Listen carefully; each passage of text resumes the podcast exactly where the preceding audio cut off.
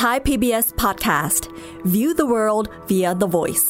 Star Stuff เรื่องเล่าจากดวงดาว The Space TH สวัสดีครับ ผมเต้นนัทนนท์ดวงสูงเนินครับ สวัสดีครับ ผมปรับเชียร์พัฒน์อาชีวรังับโรคครับ ความเดิมตอนที่แล้วเราพูดถึงเรื่องกฎฟิสิกส์ที่ใช้ในการออกแบบวงโคจรของยานอวกาศเนาะ อือฮึ นะครับโดยรวมแล้วเนี่ยเราก็จะพูดถึงกฎของนิวตันแล้วก็สมการจรวดนะที่ชื่อว่า ครับ ไซคอฟสกี้อีควอชัน ก็ แล้วเราก็บอกใบ้เอาไว้ว่าจริง ๆ แล้วเนี่ยสมการพวกเนี้ยให้ผลลัพธ์ในการเดินทางเวกเตอร์เนี่ยเป็นเส้นตรง ครับ แต่ในการเดินทางในอวกาศเนี่ยทุกอย่างล้วนแต่เป็นเส้นโค้งเพราะแรงโน้มถ่วง อืครับล็อกในตอนที่แล้วเราก็แอบบอกใบ้ไว้นะครับ ว่าเรื่องของแรงโน้มถ่วงหรือจริง ๆ แล้วเนี่ยมันคือแรงดึงดูดระหว่างมวล อืม มันส่งผลกระทบอย่างมาก แล้วก็มันสร้างประโยชน์อย่างมากให้กับการออกแบบ trajectory ของยานอวกาศนั่นก็คือใช้ในการเร่งความเร็วของยานอวกาศนั่นเองครับ ครับในตอนนี้เราก็จะมาพูดกันต่อนะฮะถึงว่าไปจนถึงทุกคนอะสามารถที่จะออกแบบวงโคจร ในการ อย่าง ไป ง่ายๆ อย่างง่าย คๆรับ ในการ ไปดาวอังคารไปดาวพฤหัสดาวเนปจูน หรือออกนอกระบบสุริยะได้นะครับ อืม ตอนนี้มาคุยกันต่อครับมาเป็นนักออกแบบวงโคจรออกแบบเส้นทางวิ่งให้กับยานอวกาศกันนะครับ ในตอนที่สอง ใช่ อ่ะ ทีนี้เมื่อกี้เราพูดกันว่าเราติดค้างตอนที่แล้วเอาไว้ตอนที่พูดถึงแรงโน้มถ่วงนะครับ แรงโน้มถ่วงเรารู้กันไปแล้วนะครับ พูดให้ฟังอีกรอบหนึ่งละกันว่ามันมีพฤติกรรมในการดึงดูด วัตถุเข้าหาจุดศูนย์กลาง อือฮึ จุดศูนย์กลางของมวลหรือ ครับ มวลร่วม อืม นะครับที่บอกว่ามวลร่วมเพราะว่าวัตถุสองวัตถุเนี่ยอาจจะมีจุดศูนย์กลางของความโน้มถ่วง ที่ไม่ได้อยู่ในใจกลางของวัตถุใดวัตถุหนึ่ อื ง มครับจริงๆผมรู้สึกว่าคำว่าแรงโน้มถ่วงในภาษาไทยเป็นคำที่น่าสนใจนะฮะ อืม คือผมรู้สึกว่าเวลาเราพูดถึงแรงโน้มถ่วงเนี่ยเราจะนึกถึงการที่มีสิ่งสิ่งหนึ่งถูกถ่วงไปหาอะไร เออ สิ่ง ถู สิ่ ก ง ดูด หนึ่งแบ ไป บเหมือนมนุษย์โดนแรงโน้มถ่วงดูดลงไปที่พื้นโลกอะไรอย่างเงี้ยครับแต่จริง ๆแล้วคือ ถ้าเราไปดูคณิตศาสตร์ในระดับดาราศาสตร์อะไรอย่างเงี้ยฮะเราจะเห็นว่าแรงโน้มถ่วงจริง ๆ แล้วมันเป็นแรงดึงดูดระหว่างมวล คือสุดท้ายแล้วมันไม่ได้เป็นวัตถุชิ้นชิ้นหนึ่งที่ดูดวัตถุอีกชิ้นหนึ่งลงไป แต่มันจะเป็นการที่วัตถุ 2 ชิ้นเนี่ยครับมันมีอินเทอร์แอคชั่นทางแรงระหว่างกัน จริง ๆ การที่มนุษย์เราถูกดูดลงไปในพื้นโลกอะครับมันไม่ได้แปลว่าโลกกระทำต่อเราอย่างเดียว แต่เราก็กระทำ กระทำต่อ เห โล มื ก นน ด้วย เพียงแต่ว่าแรงที่เรากระทำต่อโลกอ่ะมันน้อยมาก ใช่ ๆ จนโลกมันแทบไม่เปลี่ยนแปลง แล้วก็อีกอันหนึ่งที่พี่เติ้ลพูดเมื่อกี้ครับ ผมว่าน่าสนใจที่พี่บอกว่าเป็นมวลร่วมเนาะเพราะว่าจุดศูนย์กลางของมวลอาจจะไม่ได้อยู่ในวัตถุวัตถุใดวัตถุหนึ่งเสมอ ใช่ ผมนึกถึงเรื่องของวงโคจรของพลูโต ครับ แครอนที่หลายคนจะเรียกว่าชารอนอะไรอย่างนี้ ก็คือถ้าเราไปดูแล้วอะครับพลูโตกับแครอนเนี่ย มันเป็นระบบคู่เนาะก็คือแบบหลายคนอาจจะเรียนว่าพลูโตเป็นดาวเคราะห์แคระ อืม ที่มีแครอน เป็นบริวาร ใช่ โคจรรอบกันก็ว่าไป ครับแต่ว่าถ้าเราไปดูวงโคจรของมันจริง ๆ แล้วอะครับ เราจะเห็นว่าพลูโตกับแครอนมันไม่ได้เป็นพลูโตที่อยู่นิ่งอยู่ หยุดอยู่กับที่ แล้ว ครั ก็ บ มีแครอนโคจรอยู่รอบข้าง แต่ขนาดเดียวกันนะครับ ในขณะที่แครอนเขาโคจรรอบข้างพลูโตไปอะครับพลูโตจะมีการขยับขยับตำแหน่งของตัวเองไป รอบรอบศูนย์กลางศูนย์หนึ่งที่ ใช่ ดูเหมือนจะไม่มีอยู่จริง และ เพราะ ก็ไม่ใช่ center of mass หรือว่าศูนย์กลาง อืม มวลของพลูโตเอง ครับเพราะว่าสุดท้ายแล้วอะสิ่งที่น่าสนใจของระบบพลูโตแครอนคือทั้งสองดวงมีขนาดที่ต่างกันไม่เยอะมาก ครับ เพราะฉะนั้นนะครับเอฟเฟกต์ของแรงดึงดูดระหว่างมวลระหว่างวัตถุสองก้อน มันก็กระทำต่อกันและกันค่อนข้างเยอะเนาะเพราะฉะนั้นถึงแม้แครอนมันจะค่อนข้างเล็กกว่าพลูโตก็ตาม ครั แต่ บ มันก็ใหญ่มากพอที่จะส่งผลให้พลูโตไม่ได้หยุดนิ่งอยู่กับที่ ครับ แต่มีการขยับจนถึงในระดับที่เราสามารถสังเกตเห็นได้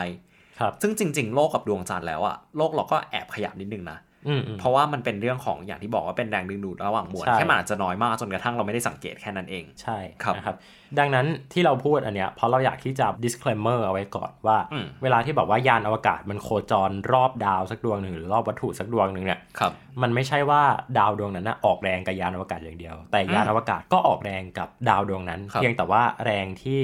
ยานอวกาศมันดึงดูดดาวดวงนั้นนะมันน้อยมาก เพราะว่า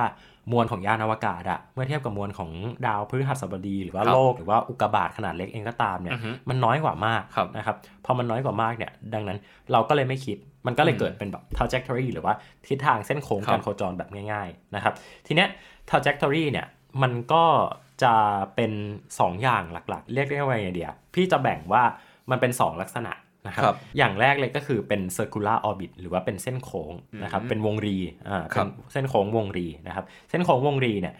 ถ้าเราจะสร้างวงรีขึ้นมาหนึ่งวงอะปั๊บ เราต้องรู้ตัวแปรกี่ตัว อืมเราต้องรู้ 2 ตัว ใช่ เพราะว่ามันไม่ใช่วงกลม วงกลมเนี่ยเราบอก วงกลมเรารั รัศมี ครับ อย่างเดียว แต่วงรีมันต้องมีแบบโฟกัสพอยต์ ใช่นะครับ ซึ่งไอ้การโคจรเนี่ยมันจะมี 2 ค่าที่เราจะอยากรู้นะครับ สมมติว่าเป็น 2 มิตินะมอง อ่าฮะ เป็น 2 มิติก่อนวาดในกระดาษ การจะสร้างวงรีนะครับที่โคจรอยู่รอบวัตถุที่อยู่เป็นจุดอยู่ในกระดาษ 2 มิติเนี่ย ครับ เราจะต้องรู้ค่าที่เรียกว่า AP และ PE นะครับ อืม AP เนี่ยก็จะย่อมาจากคำที่เรียกว่า apesis Axis ครับ นะครับ แล้วก็ PE เนี่ยก็คือ periapsis นะครับ ครับ อาจจะงงนิดนึงว่า คำอะไรวะ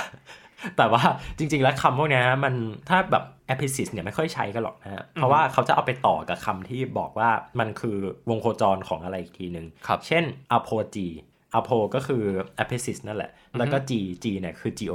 ครับ โลก อโพจีจริง ๆ เราจะได้ยินบ่อยในฐานะของจุดสูงสุดของภารกิจสักภารกิจหนึ่ง อ่า นะ วงโคจร ครับ แล้วก็ p e r i g e p e r i g e หรือ PE เนี่ยก็จะตรงข้ามกันคือเป็นจุดที่ต่ำที่สุด คือเป็น ครับ วงเป็นจุดที่ใกล้ที่สุด ที่ยานอวกาศจะโคจรมาใกล้ที่สุด อือฮึ นะครับแล้วก็อีกอันหนึ่งที่จะได้ยินบ่อยก็คือ perihelion ครับ กับ aphelion อืม perihelion ก็คือเหมือนกัน PE กับ AP ครับ perihelion คือจุดที่ใกล้ดวงอาทิตย์มากที่สุดเนาะ อืม นะครับที่ในภาษาไทยเขาจะเรียกว่าวัน ครับ วิ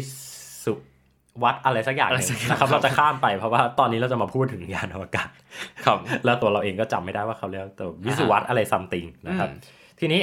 เรารู้ 2 ค่าเนี้ยนะฮะเราก็จะสามารถที่จะวาดวงโคจรที่เป็นในลักษณะ 2 มิติได้ ครับ แต่ดาวอะปั๊บอวกาศอะที่เรารับรู้ได้มันเป็น 3 มิติ อืม ดังนั้นเราต้องให้ค่าค่าหนึ่งไปนะครับ ครับ เขาเรียกว่า inclination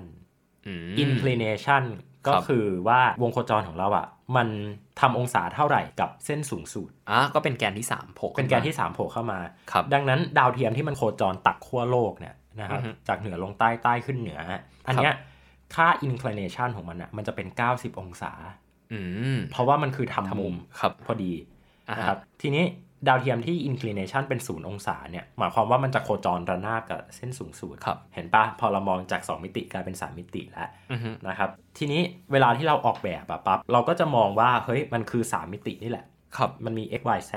อือฮึ นะครับแล้วไอ้เส้นโค้งของเราเนี่ยมันไม่ใช่เส้นโค้งที่วาดอยู่ในกระดาษ 2 มิติ แต่มันเป็นเส้นโค้งแบบ 3 มิติ ดังนั้นหมายความว่ามันอาจจะตวัดขึ้น ครับ ตวัดลงจากมีค่า inclination เท่าไหร่ก็ได้ อืม นะครับเมื่อเราวาดออกมา ดังนั้นเนี่ยการวาดในกระดาษเนี่ยมันอาจจะช่วยให้เราเข้าใจวงโคจรได้ในระดับหนึ่ง แต่สุ ครั ด บ ท้ายแล้วอะถ้าเราจะออกแบบวงโคจรจริงๆอะเราต้องมองว่ามันเป็นค่า 3 มิติ อื อื ม มอยู่บนแกน 3 มิติ โดยที่มีมิติทีสี่ 4 ก็คือ เวลา ถูกต้อง x y z t อือฮึ ดังนั้นจำให้มันแม่น x y z t นะครั ครับ บ ทีนี้การออกแบบ x y z t เนี่ย เมื่อกี้เราติดค้างบอกว่าวงโคจรมี 2 แบบเนาะ อ่าฮะ แบบกลมแบบรีนะค ครั รับ บ แบบที่บอก อันเนี้ยคือ property ของวงโคจรแบบรีทีเนี้ยมันจะมีวงโคจรอีกแบบหนึ่ง เขาเรียกว่า parabola อือฮึ นะครับ และ hyperbola อ่า ก็ นั่น คือ นั่ ภาน คตัดกลวย มันคือ ไป ภาคตัดกลวย ครับ ใช่จริงๆแล้วมันคือภาคตัดกลวยนะครับ ถามว่า เอ๊ะแล้วเมื่อไหร่ที่มันจะเป็น parabola เป็น hyperbola ครับ ก็เมื่อวัตถุนั้นน่ะถูกดึงดูดโดยแรงโน้มถ่วงของวัตถุใดวัตถุหนึ่ง ครับ แต่วัตถุนั้นจะไม่ได้โคจรรอบไอ้วัตถุที่มันดึงดูดอะ อืมก็คือเบี่ยงออกไป ถูกเหวี่ยงออกไป ใช่ อืม ซึ่งถ้าเราไปดูอ่ะมันจะเป็นเส้นโค้ง มันจะเป็นเส้นโค้งที่โค้งมันจะไม่มาเจอกัน ครับ เพราะถ้าโค้งมันมาเจอกันอ่ะมันจะกลายเป็นวงรี มันก็จะเป็นวงรี เมื่อ ครับ กี้นี้นะครับ อือฮึ ซึ่งไอ้แบบที่สองเนี่ยเราจะเห็นได้บ่อยกับภารกิจที่มันเป็นภารกิจแบบ fly by อ่าฮะ อ่า จริง ๆ แล้วเนี่ยครับมันก็ไปเชื่อมโยงกับสิ่งที่พี่เติ้ลพูดในช่วงตอนประมาณต้น ๆ ด้วยเนาะเรื่องที่บอกว่าถ้าเรามียานอวกาศลำหนึ่งแล้วเราเอาไปใกล้ๆ กับดาวสักดวง หรือว่าไปใกล้ๆกับ celestial body สักอันหนึ่งอะไรแบบเนี้ยฮะ อ่า คือมันไม่ใช่แปลว่าวัตถุชิ้นนั้นจะหยุดนิ่งอยู่กับที่อย่างเดียว อืม ใช่ แต่มันแค่วัตถุชิ้นนั้นมันเป็นวัตถุที่ใหญ่มากๆเมื่อเทียบกับขนาดของยานอวกาศสักลำหนึ่งที่มันเล็กมากๆครับเพราะฉะนั้นคือจริง ๆ มันก็มีแรงดึงดูดระหว่างมวลซึ่งกันและกันแหละ แต่ว่าด้วยความที่วัตถุ ที่มันเป็นเซเลเซอร์บอดี้อะครับมันใหญ่มาก เพราะฉะนั้นเราจะแทบไม่เห็นเอฟเฟกต์ของยานอวกาศต่อมันเลย แต่ขณะเดียวกันวัตถุที่เป็นเซเลเซอร์บอดี้มันจะส่งผลอย่างมากต่อยานอวกาศ เพราะฉะนั้นเนี่ยแรงโน้มถ่วงหรือแรงดึงดูดระหว่างมวลที่มันส่งผลอย่างมากระหว่างยานอวกาศเนี่ยครับมันก็จะไป ใช่ กระทำยานอวกาศ ให้ยานนั้นมี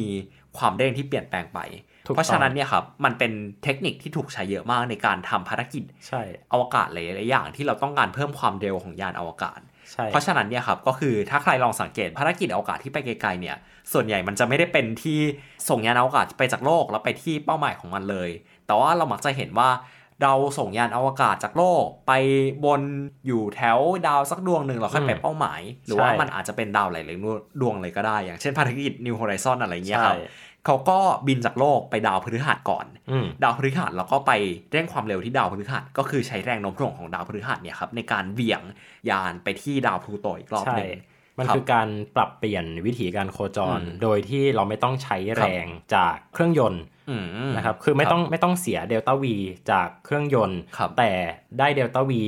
จากไอตัวดาวที่เราไปโคจรรอบ อืม แทน เพราะว่า หรือว่ามั มันมีแรงโน้มถ่วง ครับหรือว่าก็อีกตัวอย่างหนึ่งที่เรายกตัวอย่างไปในตอนที่แล้วเนาะก็คือภารกิจจูอิส อ่า ที่เราไปจากโลกเราไม่ได้ไปที่ดาวพฤหัสเลย ครับ แต่เราไปวนที่ดาวศุกร์ก่อน อืม ไปวนที่ดาวศุกร์ให้มันเร่งความเร็วขึ้น ใช่ แล้วกลับมาวนที่โลกอีกสอง อีกสอง ร ร อ อบ บ ก่อนที่มันจะเบี่ยงไปที่ดาวพฤหัสอีกทีหนึ่ง นั่นหมายความว่ายานจูสเนี่ยจริงๆ ถ้าเอาแบบวงโคจรมาดีๆเนี่ยแทบ ครับ ไม่ต้องจุดเครื่องยนต์เพื่อที่จะเดินทางไปยัง ใช่ ดาวพฤหัสบดีเลย ก็คือมันประหยัดเชื้อเพลิงในระหว่างการเดินทาง เพื่อให้ไปใช้เชื้อเพลิงในตอน ในการ ถึง เข้า เป้าหมางยวโคจ แล้ ร วเออ ถูกต้อง แผ นะครับ นประมาณนั้นครับ เอาจริง ๆ ลืมบอกไปตอนที่แล้ว ถ้าใครสนใจเรื่องภารกิจจูสนะครับ Star Stuff Podcast ก็เคยอัด ไปฟัง เรื่องเกี่ยวกัตอบนจูส ตอนจูสได้ ครับ ประมาณ 2-3 ตอนที่แล้ว ครับ โอเคครับ ทีนี้ถัดจากเรื่องพาราโบลาไฮโปโบลา อืมมันมีการที่เราจะออกแบบองค์โคจรในลักษณะต่างๆ เช่นการที่ให้วัตถุเนี่ยมันมาเจอกัน ครับ ในอวกาศเขาจะเรียกว่าการรอนเดวู เช่น อืม สมมติว่าคุณส่งยานดราก้อน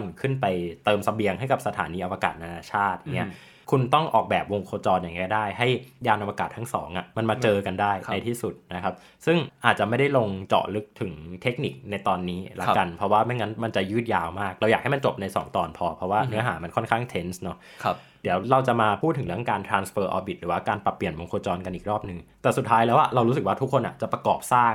สมการ แนวคิด ขึ้นมาได้เองอะเออ ครับ ประกอบสร้างขึ้นมาได้เองอะถ้าคุณเข้าใจแบบคอนเซปต์พื้นฐานอะเพราะสุดท้ายแล้วอะการส่งยานไปดาวอังคารมันต่างอะไรกับการที่คุณส่งยานไปสถานีอวกาศอะมันก็โคจรเหมือนกันปะ ครับ มันก็วิ่งเหมือนกันคุณต้องใช้เดลต้าวีคุณต้องเปลี่ยนทิศทางการโคจร คุณต้องใช้กฎของนิวตันเหมือนกัน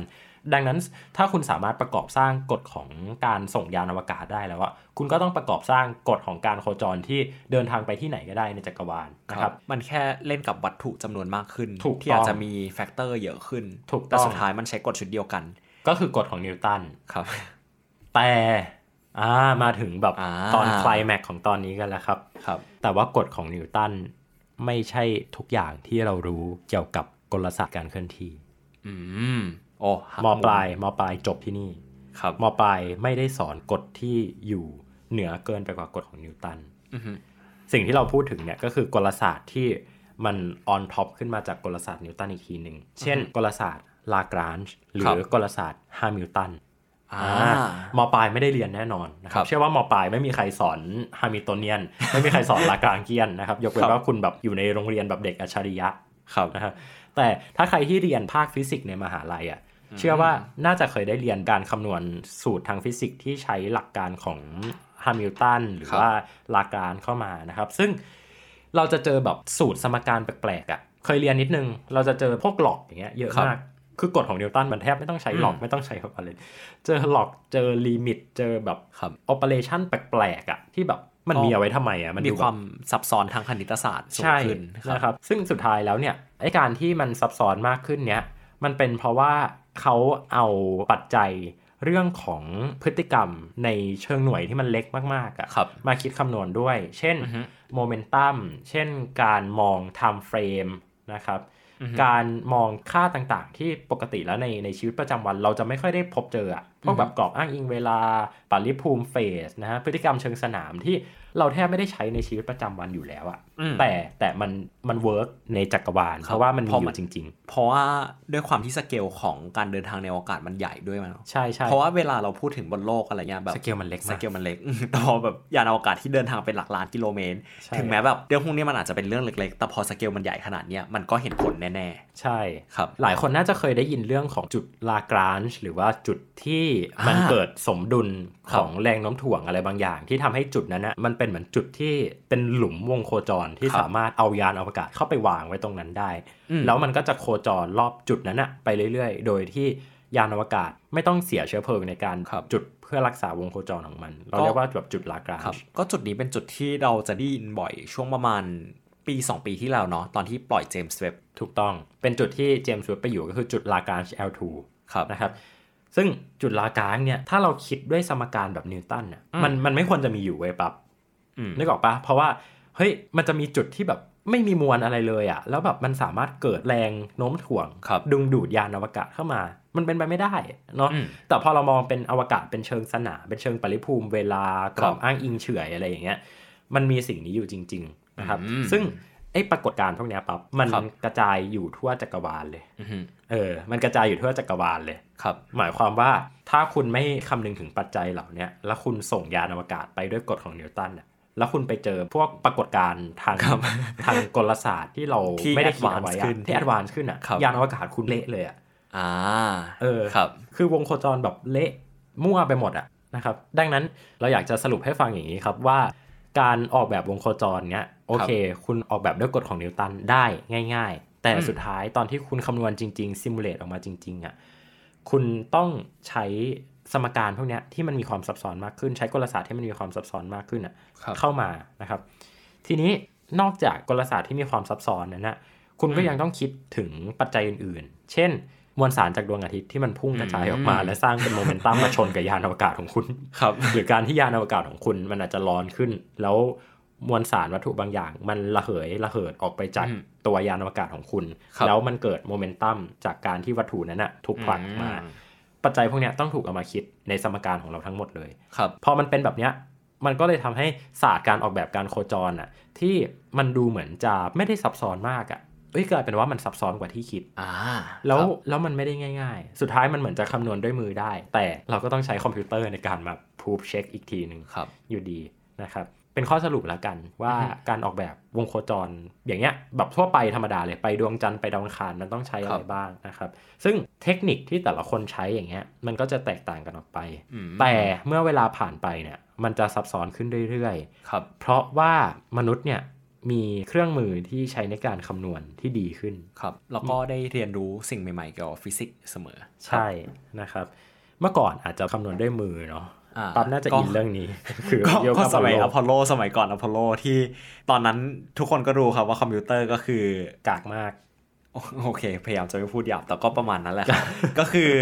นั่นแหละครับ ประสิทธิภาพต่ำมากๆ ประสิทธิภาพต่ำมากๆ เพราะฉะนั้นเนี่ยการคำนวณหลายๆอย่าง ใช้มือยังมีประสิทธิภาพมากกว่าเลย ใช่ อะไรประมาณนี้ เพราะฉะนั้นก็คือในช่วงยุคแรกๆของการสำรวจอวกาศครับการคำนวณวงโคจรอะไรพวกเนี้ยมันถูกทำโดยคอมพิวเตอร์ คอมพิวเตอร์ที่ว่าก็คือคน มนุษย์ มนุษย์คอมพิวเตอร์คืออาชีพในการ อืม คอมพิวต์ไม่ได้หมายถึงคอมพิวเตอร์ที่เป็นเครื่องเครื่องๆ ใช่ ก็คือเป็น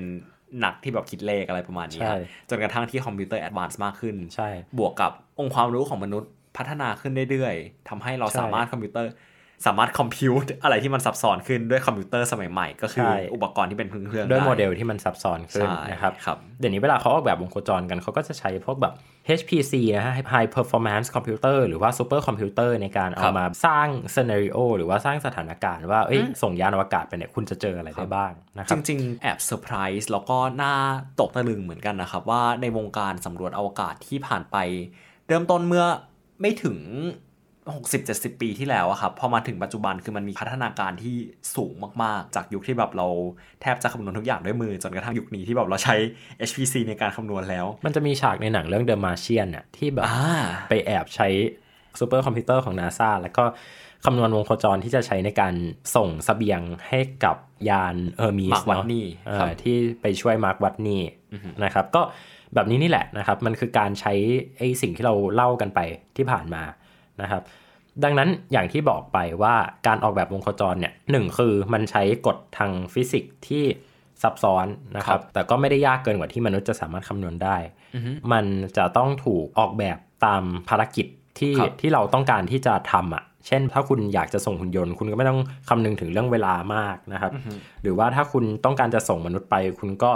สามารถที่จะใช้เชื้อเพลิงเยอะหน่อย แต่ ครับ แลกมากับการที่มนุษย์ไม่ต้องยากลำบากในวงโคจร นะครับ ก็แล้วแต่จะออกแบบกันไปนะครับ อืม ทีนี้ตอนนี้เราอยากจะมายกตัวอย่างวงโคจรของวงโคจรที่น่าสนใจนะครับในในโลกยุคปัจจุบัน ครับก็คือจากที่เล่าคอนเซปต์มาตอนครึ่งแล้วเนี่ย ก็คือมายกตัวอย่างกันเผื่อจะได้เห็นภาพมากขึ้น อืม ทีเนี้ยฮะ สิ่งที่ผมกับพี่เติ้ลอยากเล่าเนี่ยประเด็นที่น่าสนใจเลยช่วงนี้คือเรื่องของดวงจันทร์ ว้าว เพราะว่าหลายชาติเนี่ยเขา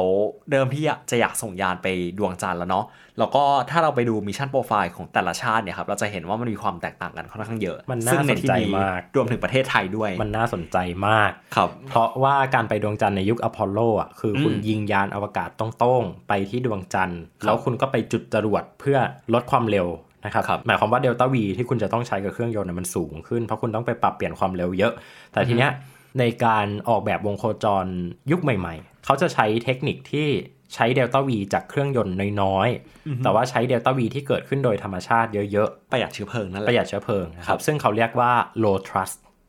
low trust trust ก็คือแบบแรงขับของเครื่องยนต์น่ะ ครับ คือคุณพยายามใช้การจุดเครื่องยนต์ให้น้อยที่สุดอะแต่ว่าได้ได้ประโยชน์มากที่สุด เพราะว่าหนึ่งอาจจะเป็นเพราะว่ายานอวกาศคุณเชื้อเพลิงไม่ได้เยอะมากสองอาจจะเป็นเพราะว่าคุณต้องการประหยัดเชื้อเพลิงไปทำภารกิจที่มันยากขึ้น เช่น ครับ การลงจอดบนดวงจันทร์อย่างเงี้ยที่มันจะต้องต่อสู้กับแรงโน้มถ่วงของดวงจันทร์อะไรอย่างเงี้ยเนาะ อือฮึ ซึ่งการออกแบบวงโคจรของการเดินทางไปดวงจันทร์ยุคใหม่ๆเนี่ยมันมีความน่าสนใจ แล้วก็มันเอาพวกกลศาสตร์ พวกลากรานช์พวกฮามิลตันเนียนทีบอดี้พรอบเบิมอะไรพวกเนี้ยฮะ ครับ ที่เป็นกลศาสตร์ยุคใหม่ๆอ่ะนะ อืม คือถามว่ามันคลาสสิกไหมมันก็กึ่งกึ่งๆคลาสสิกกับแบบโมเดิ ก็ ร์น มันก็หลัก ไม่ ร้ ได้ อยปีแล้ว ก็หลักร้อยปีแล้วนะครับ ลากรานช์เนี่ยโจเซฟลากรานช์นะ อือฮึ แต่ว่ามันถูกเอามาใช้ในวงการอวกาศ เพราะว่าคอมพิวเตอร์มันแรงขึ้นและกันเอางี้ดีกว่า พอมันถูกเอามาใช้เนี่ยมันก็เลยช่วยให้ภารกิจสำรวจอวกาศยุคใหม่ๆอ่ะมันไม่จำเป็นจะต้องใช้เชื้อเพลิงเยอะเหมือนเมื่อก่อนนะครับ อือฮึ ซึ่งพี่อยากเล่าย้อนกลับไปถึงครั้งแรกที่มีการเอาเทคนิคเนี้ยมาใช้นะครับ อือฮึ ซึ่งมันเกิดขึ้นในช่วงประมาณปี 1990เนาะ ก็เมื่อประมาณ 30 ปีที่แล้ว 30 ปีที่แล้วนะครั ครับ บ ตอนนั้นเนี่ยการออกแบบวงโคจรในลักษณะ low trust หรือว่าการไปใช้จุดลากรานช์การไปอะไรอย่างเงี้ยมันยังไม่ได้เป็นที่นิยมมาก เพราะมันยากปับ ครับ ตอนนั้นเนี่ยปั๊บลองคิดดูนะว่าสมัยก่อนอะยุค 90 อพอลโล ครับอืม วอยเจอร์อะไรอย่างเงี้ยเราแทบไม่พูดถึงคำว่าลากรานช์กันเลย อือฮึ เรา ก็คือ ใช่ ฟลายบาย ไฟบายไฟบายก็ไฟบายไปก r วิตี้แอสซิสไป ครับ ทุกอย่างล้วนแต่ขับเคลื่อนด้วยกฎของนิวตัน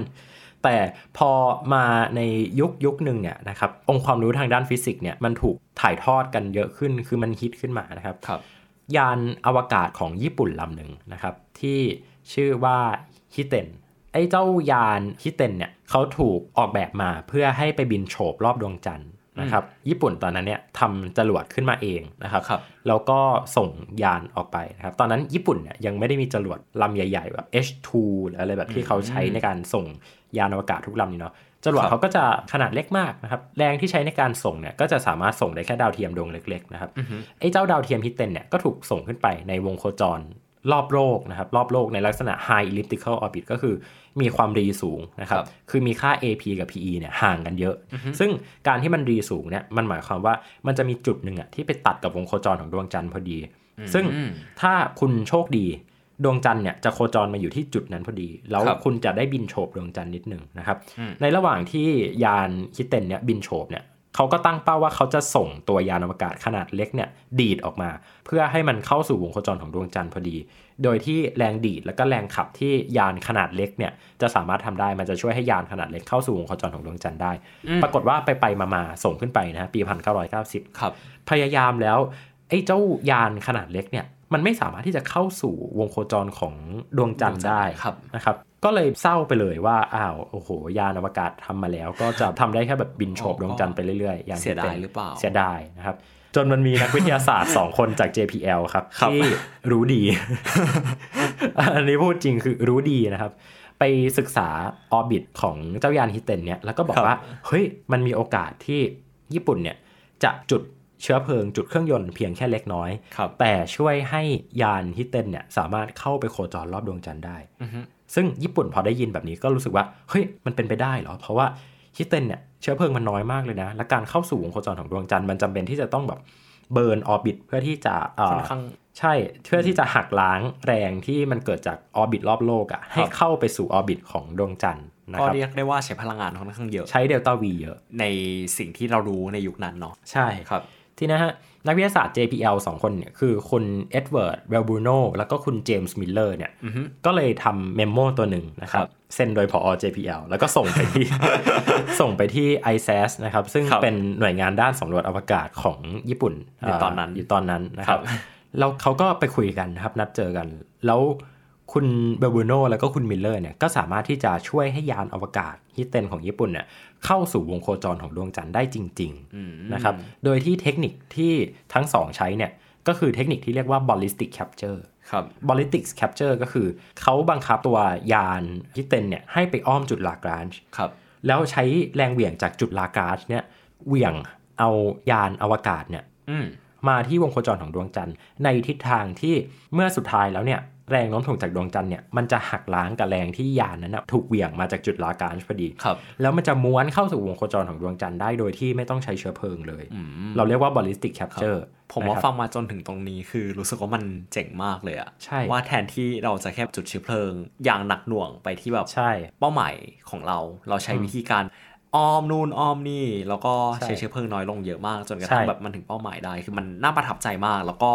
น่าตื่นเต้นมากว่าจริง ๆ แล้วประวัติศาสตร์ที่มันยิ่งใหญ่ขนาดเนี้ยมันเกิดมาจากความบังเอิญแล้วก็ความผิดพลาดด้วยซ้ำ ใช่ ครับ นะครับ ซึ่งพอปฏิบัติการการกู้ยานฮิเตนสำเร็จนะฮะก็ ครับ เขาก็ได้ตีพิมพ์เปเปอร์ออกมาต่างๆ มากมาย ซึ่งเปเปอร์เนี้ยก็เลยกลายเป็นเหมือนกับไบเบิลของการทำโลทรัสมาจนถึงทุกวันนี้ เทรนด์การทำยานอวกาศที่เป็นโลทรัสก็เลยเกิดขึ้นนะครับ แล้วมันก็สืบเนื่องมาจนถึงปัจจุบันนะครับ ปัจจุบันญี่ปุ่นเองเนี่ยก็ยังคงใช้เทคนิคนี้อยู่นะครับ อย่างเช่น ภารกิจฮากุโตะของญี่ปุ่นเนี่ยที่เป็นยานอวกาศเอกชนลำแรกที่ถูกส่งขึ้นไป แล้วก็ตั้งเป้าหมายให้ไปลงจอดบนดวงจันทร์เนี่ย ครับ เขาก็ใช้การไปอ้อมจุดลากาชนะ คือจรวดฟอ l คอนไนเนี่ยส่งขึ้นไปด้วยแรงที่ที่สูงมาก เพราะว่าฟอ l คอนไนมันมันทรงพลังอยู่แล้วเนาะ ครับ แต่ฟอ l คอนไนอ่ะมันไม่สามารถที่จะติดไปแล้วไปช่วยชะลอความเร็วที่ดวงจันทร์ได้อ่ะ อืม คือ second stage ของฟอ l คอนไนมันแบบมันส่งไปได้แค่ low earth orbit อ่ะ ครับ แล้วเราก็เลยใช้ประโยชน์จากตรงเนี้ยว่าโอเคฟอ l คอนไนคุณส่งไปได้งั้นคุณก็ส่งไปให้ไกลๆเลย เลยวงโคจรของดวงจันทร์ไปนะครับ 1.5 ล้านกิโลเมตร อืม 1.5 ล้านกิโลเมตรมันคือจุดลากาช ครับ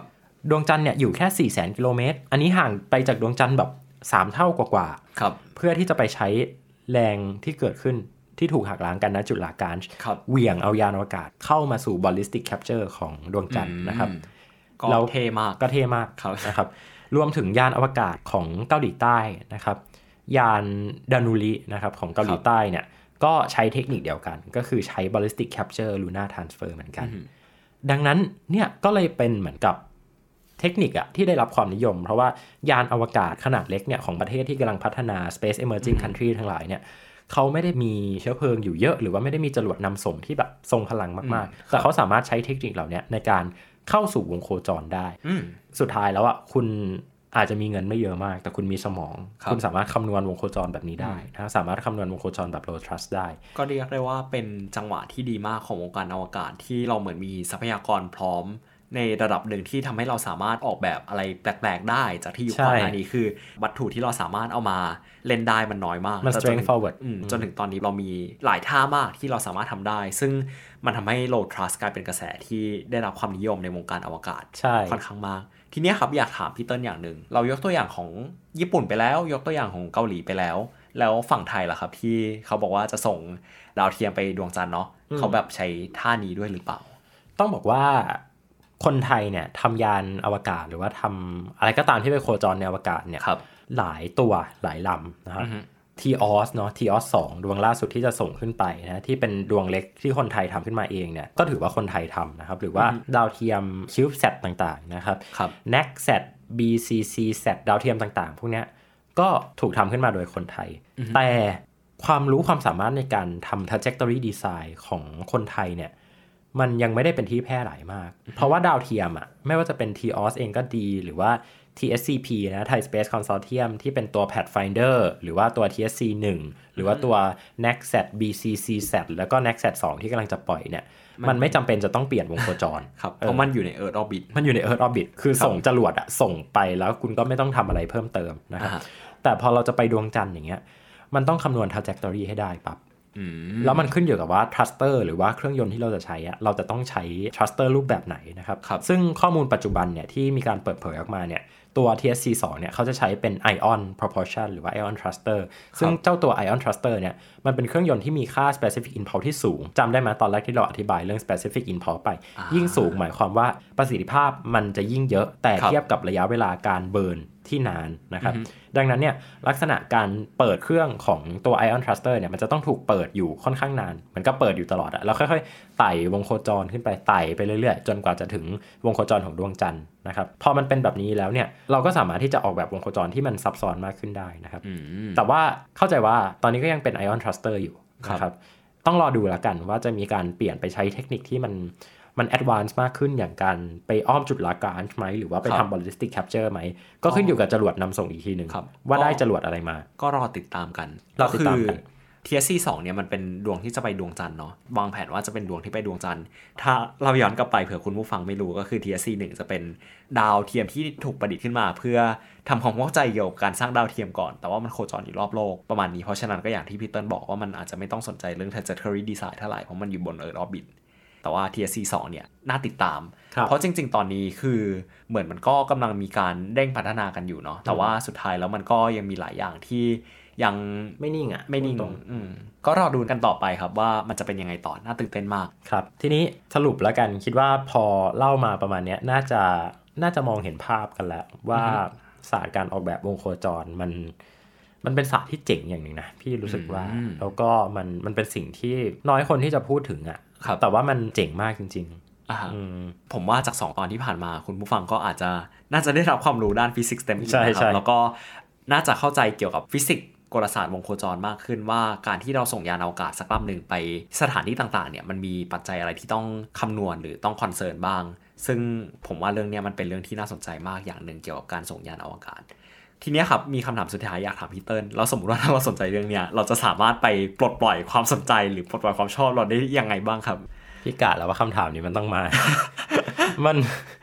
มันจะมีเกมหนึ่งที่ชื่อว่า Kerbal Space Program นะฮะ เป็นเกมที่ให้เราออกแบบทั้งภารกิจอะออกแบบภารกิจยานอวกาศ ออกแบบทุกสิ่งอย่างนะครั ครับ บ ในการสำรวจอวกาศ ซึ่งมีการซิมูเลตตัวฟิสิกส์ที่ค่อนข้างสมจริงในในระดับของกฎของนิวตันเนาะนะครับ ครับ แต่อาจจะยังไม่ได้ไปถึงเรื่องของแบบลาการหรืออะไรนะครับ ดังนั้นถ้าใครที่อยากสนุกแล้วก็อยากได้คอนเซปต์พื้นฐานเนี่ยไปเล่นเกมที่ชื่อว่า Kerbal Space Program นะครับ อืม แต่มันจะมีอีกโปรแกรมหนึ่งอันนี้ไม่ได้เป็นเกมจะเป็นซอฟต์แวร์แล้ว ครับ ชื่อว่า Universe Sandbox นะครับ Universe Sandbox เนี่ยจะมีการเอาคอนเซปต์ของจุดลากรานช์เนี่ยเพิ่มเข้ามา แต่มันจะไม่ได้เป็นเกมอ่ะจะไม่ได้มีมิชชั่นอะไรแต่ เราสามารถที่จะใช้มันเป็น Engine หรือว่าเป็นโมเดลระดับง่าย ที่เราจะซิมูเลตการออกแบบวงโคจรของเราได้ ครับ นะครับก็ลองไปคำนวณเล่นๆดูก็ได้ครับ ลองไปคิดโจทย์ดูว่าถ้าเราต้องการจะส่งยานอวกาศไปดวงจันทร์ไปดาวอังคารหรืออะไรก็แล้วแต่โดยที่ไม่ใช้เชื้อเพลิงเลย เนี่ยคุณจะสามารถทำได้ไหมเป็นชาเลนจ์ให้ไปลองเล่นกันสนุกสนุกๆครับ disclaimer ครับคือ 2 เกมที่เราเอ่ยมาก็คือเราไม่ได้รับสปอนเซอร์แต่อย่างใดนะครับ ใช่ใช่ แต่ว่าลองแนะนำดูแล้วจริง ๆ มันเป็นเกมที่เราแนะนำไปเมื่อพอดแคสต์เมื่อประมาณ 2-3 ตอนที่แล้วด้วยเนาะก็หวังว่าคุณผู้ฟังจะสนุกกับเรื่องนี้ครับ ผมปรับเชียร์พัฒน์อาชีวรังอับโลกครับ แล้วผมเต้นนัทธนนท์ดวงสูงเนินครับ ขอลาคุณผู้ฟังไปก่อน สวัสดีครับ สวัสดีครับ ไว้เจอกันใหม่ตอนหน้าครับ Star Stuff เรื่องเล่าจากดวงดาว The Space TH